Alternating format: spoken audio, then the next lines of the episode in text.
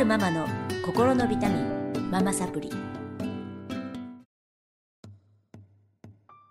皆さんこんにちは。ママサプリの時間がやってまいりました、えーこの番組は上海から世界へ聞くだけでママが元気になるママサプリをお届けしてまいります、えー今はコロナで愛知県におりますので愛知の方からお届けしていきます。今日はですね私の20年ぐらいぐらいのお友達のじゅんちゃんにお越しいただきましてえっ、と本当にじゅんちゃんはもう上のお二人のお子さんがもう働いてらっしゃって、で、一人はご結婚されてて、お孫さんもいます。で、もう一人はすごく年の離れたね、次女、次女ちゃんが今、でももう高校生。はい。ということで、すごいもう年月が流れましたけれども、その子育てのいろんなあれこれを聞いてまいりたいと思います。よろしくお願いします。よろしくお願いします。はい。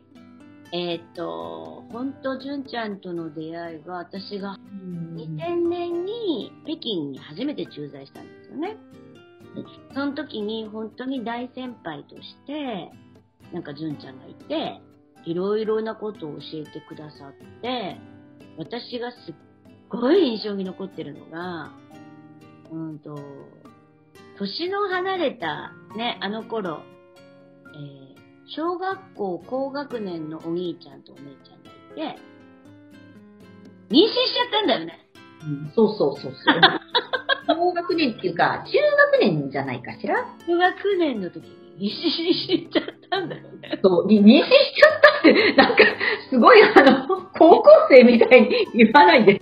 激動が走ってマンション確かに、うん。北京ではちょっと、かなり有名になりました。有名になっちゃって、でもまあすごいなって、私は一人目の子供でまだ2歳ぐらいだったから、わあすごい子育ての大先輩だって思ったんですね。うん。でその時に純ちゃんが若いママたちに、あの、何かお茶飲んでる時か何かに、あの、そのね、一番下の子供を産むか産まないかで、すごく揉めたと、主人と。子育てっていうことで忙しくって、夫婦喋らないでいると、ベクトルがずれちゃうよっていう話をしてくださったの。あ、そうでしたしてくださったの。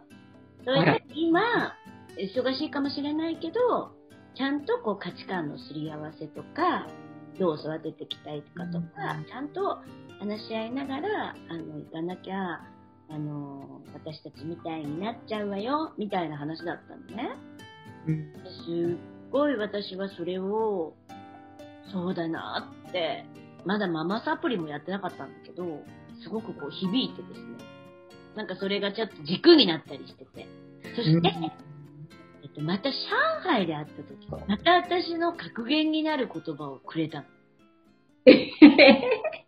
その時は、もう時を経てですね、2000、2011に私が来て、2013ぐらいに出会ったかな。じ12年かな、やっぱりね。2年かな。うん、そうだね。純ちゃんがうちのマンションに今度越してきて、そうそうそう。仲良く家族ぐるみでさせていただき、うんその時にね、あの、一度旦那さんが単身赴任してるんですよね。あ、そうです、そうです。そうですで、えっ、と、上海は、また、えっ、と、家族で一緒になった上海。あまあ、上のお兄ちゃんとうん、そうそうそう。家族3人でまた一緒に暮らし始めたっていうフェーズでお会いしたうの。ん、あ、そうです、そうです。そしたら、その時もまた名言を吐かれて、え、何か言いました？あのね、子供は話していいけど、旦那は話しちゃダメだってああ、そう。それはもう、すごい昔から。た。ね。で、その時にやっぱ離れ離れだった時に、やっぱりどっちも不安定になって、すごい大変だったっていう話をしてくれて、そしてまた一緒になった時に、挑戦するのがすごい難しかったって言ってた。うん。うん、だから、夫婦っていうのは一緒にいて、嫌なことがあっても、こう、眺めてるって大事なんだよって言った。うんそれをジャッジするとか、じゃあもう離婚だとか、そうじゃなくてね、眺めてるっていうことができるのも夫婦だよって言ったのが、また私の心にぐさりと刺さり、もう純ちゃんは私のね、子育ての師匠なんですけど、いやー、なんか子育てっていうほど、うん。あんまり真剣に実は考えたことはなくて、子育ての目的って子供を自立させるっていうことが目的だと思うので、どういう大学に入るかとか、どういう職業に就くとか、そういうふうなことをあまり考えたことがないというか、こうなってほしいとか、ああなってほしいとかっていうのが、なんかあんまりなかったから、結構、私的には可愛がってたつもりだけど、三人とも。でもなんか客観的に見ると、割とこう、クールな母親に見えたっていう 評価が高いんだけど、どうですか？いや、わからない。いや、すごく、あの、愛して育ててたと思うし、まあ、えっ、と、子育ての師匠というより、女性としてのすごい師匠かなって思ってるんですよね。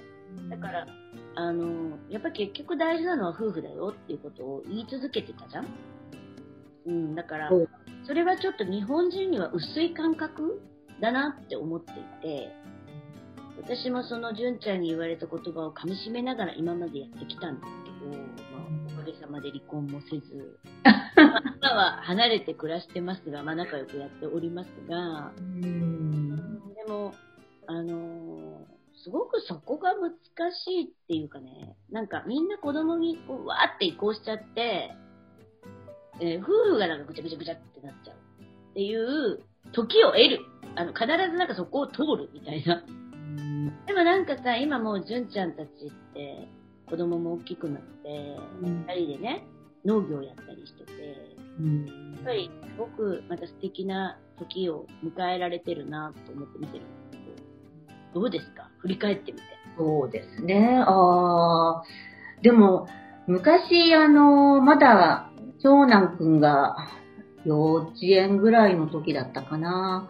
あの、ママ友と一緒に夜飲みながら会話をしてる時に、その中の一人の人が、もし、あの、急になんか今、地球で大変なことが起こって、うん。自分とあともう一人しか助けられないとしたら、うん。旦那にする？子供にする？みたいな質問をした時に、私だけ旦那って言ってみんなからえーってすごいブーイングがあって、えーってどうしてって言ったら、えーだって子供の方が絶対大事でしょう。みんなが言ってたんだけど、私は、いや、やっぱり旦那は助けないといけないよねって。やっぱり旦那を助けてれば、また二人で子供を作ることもできるけど、ね、旦那が死んじゃったらって言ったら、え、じゃあ別の人に接すれば？って、なんかその時にそういう切り返しもあったんだけど、いや、なんかそのなんか視点が私には全くなかったかなと思って、ちょっと私変わってるのかなって、その時は思ったけど、そのスタンスはずっと変わらないです。うん欧米っぽいよね。あの、夫婦が基準でしょ？欧米も中国も夫婦が基準。日本だけが子供が中心？うん、っていうか、子供は離れていくものだから。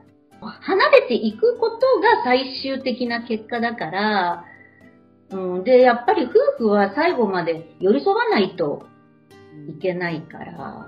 いや、本当にね、今私コロナで帰ってきて一人で住んでるけど、いやいや、やっぱり。で、もう一人私、えっ、と、同じくコロナ難民で海外から帰ってきてうん。一人なのね。よく二人で喋るんだけど、やっぱり旦那って大事だねっていう話をしてる。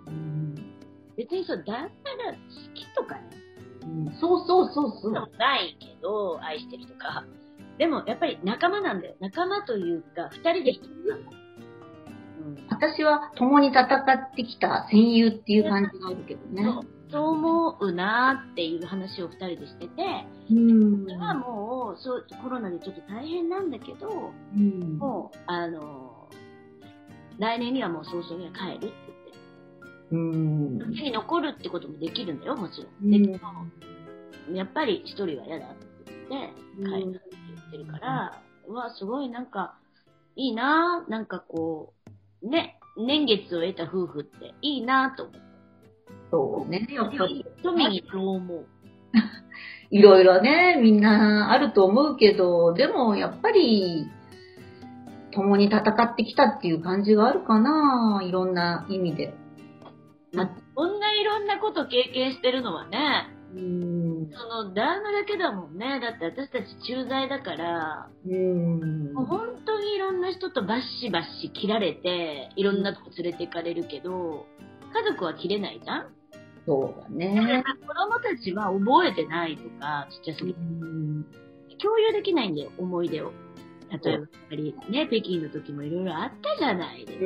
それは次回の話としますけど、そんなのもこんなのも、まあね、なんかテロが起こってとか、暴動が起こって出れないとか、すごいそんなの一緒に共有してきたもんね。うん、そうそうそうそう。共有ね。一人だけだもんね。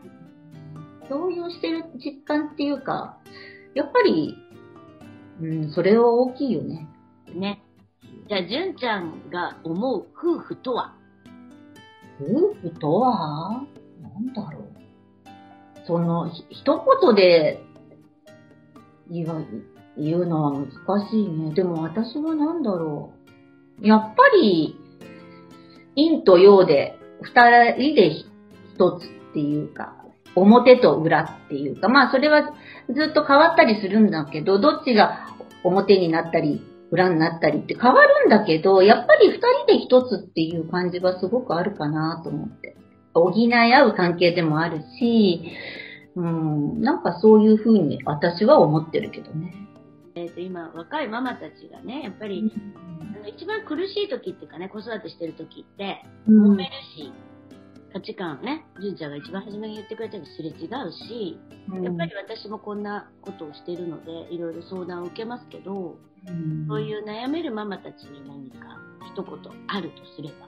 っていうか、私はでも本当に一緒の時間を過ごすっていうことは本当に大事だとうん。思います。あの、いやもう、あの、単身赴任の時にはそれは本当に痛感して、やっぱり離れてると理解できないことっていうのがやっぱりどうしてもできてしまって、それがこう、自分の方が大変だって、なんか、お互い大変自慢みたいになっちゃうと、相手を理解しようっていう気持ちがなんかこう、薄れてきちゃうとこう、文句になるというか。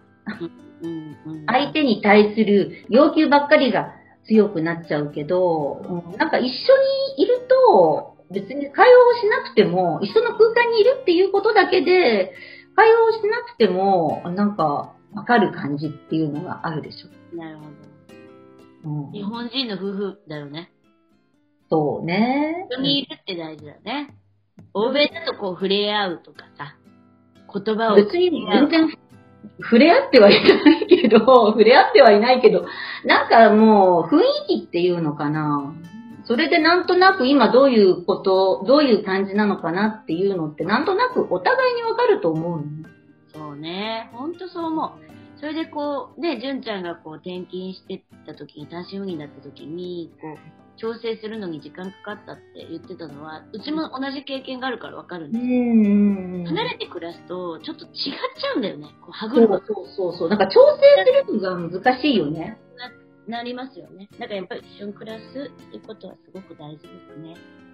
いいアドバイスをありがとうございました。今日はちょっと夫婦のことになっちゃいましたけど、また、えっ、と、次回からもちょっとシリーズで子育てについていろいろ聞いていきたいと思います。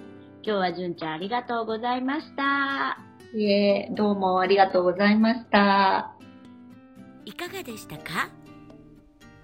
あなたが笑顔になっていただけたなら最高です。お子さんやパートナーシップのお悩みをズバリ解決。音声ガイド付きあなたと家族の素質診断をなんとなんと無料でプレゼントしています。聞き逃さないようチャンネル登録もお願いしますね。それではまたお会いしましょう。